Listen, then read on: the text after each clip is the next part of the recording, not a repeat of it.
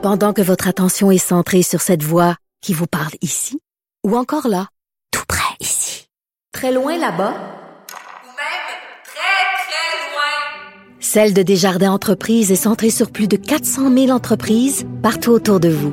Depuis plus de 120 ans, nos équipes dédiées accompagnent les entrepreneurs d'ici à chaque étape pour qu'ils puissent rester centrés sur ce qui compte, la croissance de leur entreprise. Tandis que le gouvernement fédéral parle d'un point tournant en lien à leur entente de principe avec les Premières Nations, hmm, le politologue André Lamoureux, lui, croit plutôt que cette entente ne signifie rien pour l'instant. On lui parle tout de suite. Monsieur Lamoureux, bonjour. Oui, bonjour. Bon, euh, premièrement, là, on doit le dire d'emblée, on ne sait pas grand-chose sur cette entente en ce moment. Là. Euh, Madame Bennett et le ministre des Relations avec les Autochtones euh, de la Colombie-Britannique, Scott Fraser, ont refusé de divulguer des détails bon, sur l'entente à question avant qu'elle ne soit examinée par la nation Wet'suwet'en.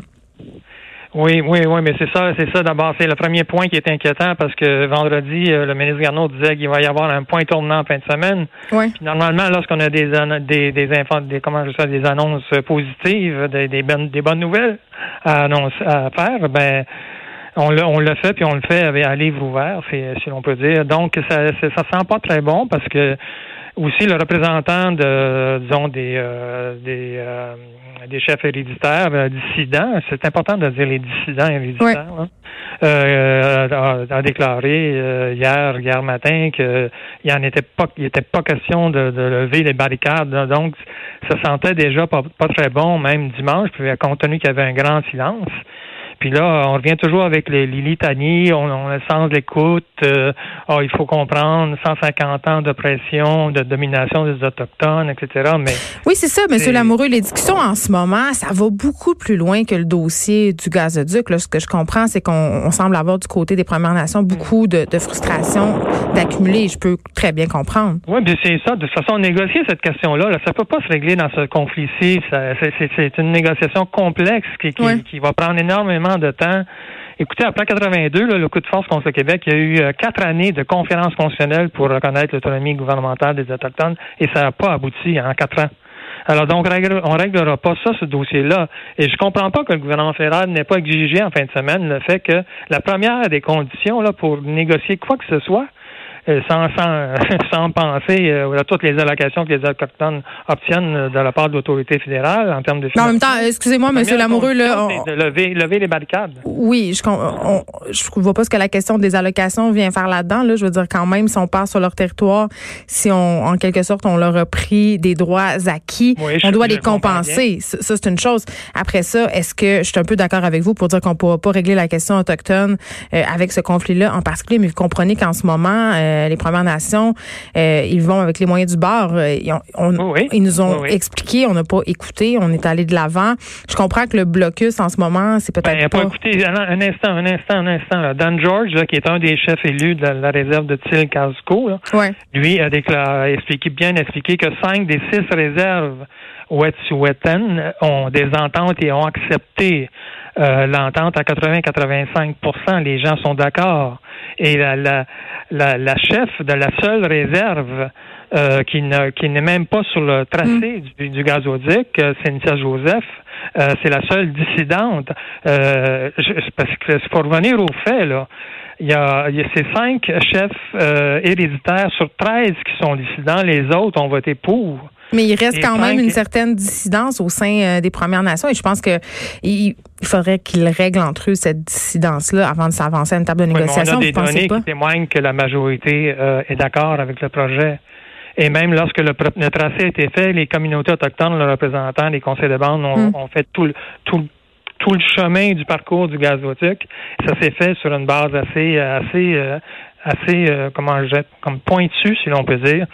Euh, et puis l'entente a été convenue. Le problème, c'est que, que, vous avez une structure où il y a une élection dans les conseils de bande, puis vous avez une structure héréditaire euh, qui, qui en fait euh, qui repose sur en fait euh, la désignation par les, les, plus aînés en fait de chefs qui sont héréditaires mais qui n'ont aucune espèce de compte à rendre à la population. Ils ne participent même pas au processus de décision et ils viennent imposer en quelque sorte leur pouvoir comme anciens.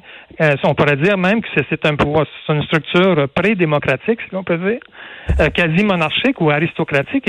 Et, ils disent aux, aux gens des conseils de banque, vous devez respecter nos décisions on n'est pas dans un, dans, un fonctionnement démocratique dans ce cadre-là. Je comprends bien ce que vous me dites, M. Lamoureux. Cependant, au niveau des conseils de bande, il faut savoir quand même que, que cette structure-là vient de la loi sur les Indiens, une loi qui a été assez mal accueillie, qui continue d'être mal accueillie par plusieurs membres des communautés autochtones. Ce ne sont pas que les chefs héréditaires qui ne reconnaissent pas l'autorité des de la loi sur les Indiens n'est pas tellement Mais si vous me laissez finir ma phrase, ça va être bien.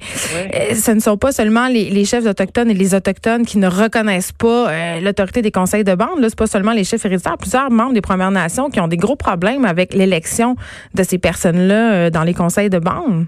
Ah, je ne dis, pas que la démocratie est parfaite dans les conseils de bande du tout, mais c'est le seul, le seul lieu euh, d'exercice du droit de vote pour les Autochtones dans leur communauté. Hmm. On, parle de démocratie, là, on parle de savoir ce que les gens pensent. Les gens, pour, savoir ce que les gens pensent, il faut que les gens votent. Le problème de la loi des Indiens, c'est pas tellement le problème du conseil de bande que le, problème des titres de propriété, là, parce que les droits qui étaient donnés, euh, on, en fait, euh, on a donné que des droits d'usufruit ou d'occupation ou possession entre guillemets du territoire, mais sans avoir les titres fonciers. Donc, tout ce qui était réserve, minerais, bois même, projet d'infrastructure lorsque le, gouvernement en conseil euh, voulait exproprier, pouvait le faire en, en, tout, euh, en avec tous ses pouvoirs. Donc, euh, c'est pas vraiment, c'est les titres fonciers qui ont jamais été reconnus dans cette loi des Indiens qui posent problème. Mais lorsqu'on parle du conseil de banque, on, doit quand même reconnaître que c'est le seul lieu où, malgré toutes les imperfections, les pressions, les clans et tout ce que l'on veut, c'est là où ce que, que l'élection a lieu. Mm. Et, le, chef, dans tout cas, le Dan George, le chef qui est en faveur dans, dans, dans cette communauté qui est en faveur, entre autres, des projets. Et il dit même que les gens se sont prononcés et même qu'il y a un chef, euh, un candidat représentant les chefs euh, dissidents héréditaires qui s'est présenté dans, dans son conseil et qui a été battu par la population. Hmm. Là, ce que je comprends, c'est que d'un bord comme de l'autre, on veut que son, euh, on veut que ça se règle, mais du côté de l'entendre, pourquoi vous vous dites que ça signifie rien, que c'est pas suffisant? Parce que là, on est dans, la, dans, dans le flou total. On demeure dans le flou. On a eu trois semaines de, barrage. Là, ils ont dit que ça va prendre, comme vous le dites, il y a comme un huis clos là, sur le, contenu. Et là, on dit que ça va prendre deux semaines à consulter. Et ensuite, il va falloir consulter les, chefs héréditaires et ensuite la population, peut-être deux, trois semaines encore. Donc, et pendant ce temps-là, il n'y a aucune espèce, aucune espèce d'engagement à, le fait de lever les barrages. Euh, la crise actuelle est beaucoup plus grave du point de vue macroéconomique, là. Elle est énormément plus grave que celle de 1990. Mais est-ce que le gouvernement gère bien cette crise-là, vous pensez, M. Lamoureux? Euh, pas du tout, pas du tout. C'est l'incompétence totale. C'est le néant. Qu'est-ce qu'on aurait dû faire? Euh, ben, on aurait dû euh, fixer des conditions puis imposer notre agenda. Euh, tout, ce qui a été fait pendant trois semaines, c'est peut-être à l'écoute, à l'écoute des, des, Mais vous comprenez le contexte historique qui nous amène à ben avoir cette approche-là. Mais quand même, mais quand même, il y a des décisions à prendre, puis il y a quand même une argumentation à soutenir aussi face face aux chefs héréditaires. Quel est leur mandat? C'est la première question. Hmm. Quel est leur mandat? D'où tiennent-ils leur mandat? Mais est-ce qu'il aurait fallu, selon vous, utiliser la force? Non, pas du tout, pas du tout, pas du tout, pas du tout, mais la pression et hmm. exiger que pour, toute négociation de quoi que ce soit de nouvelle entente, là, il, va avoir levé des barrages, absolument, absolument. Et Très bien. Et, le gouvernement n'a pas forcé la note. Là, là, on est encore dans le néant. Alors donc, on est dans la quatrième semaine de blocage.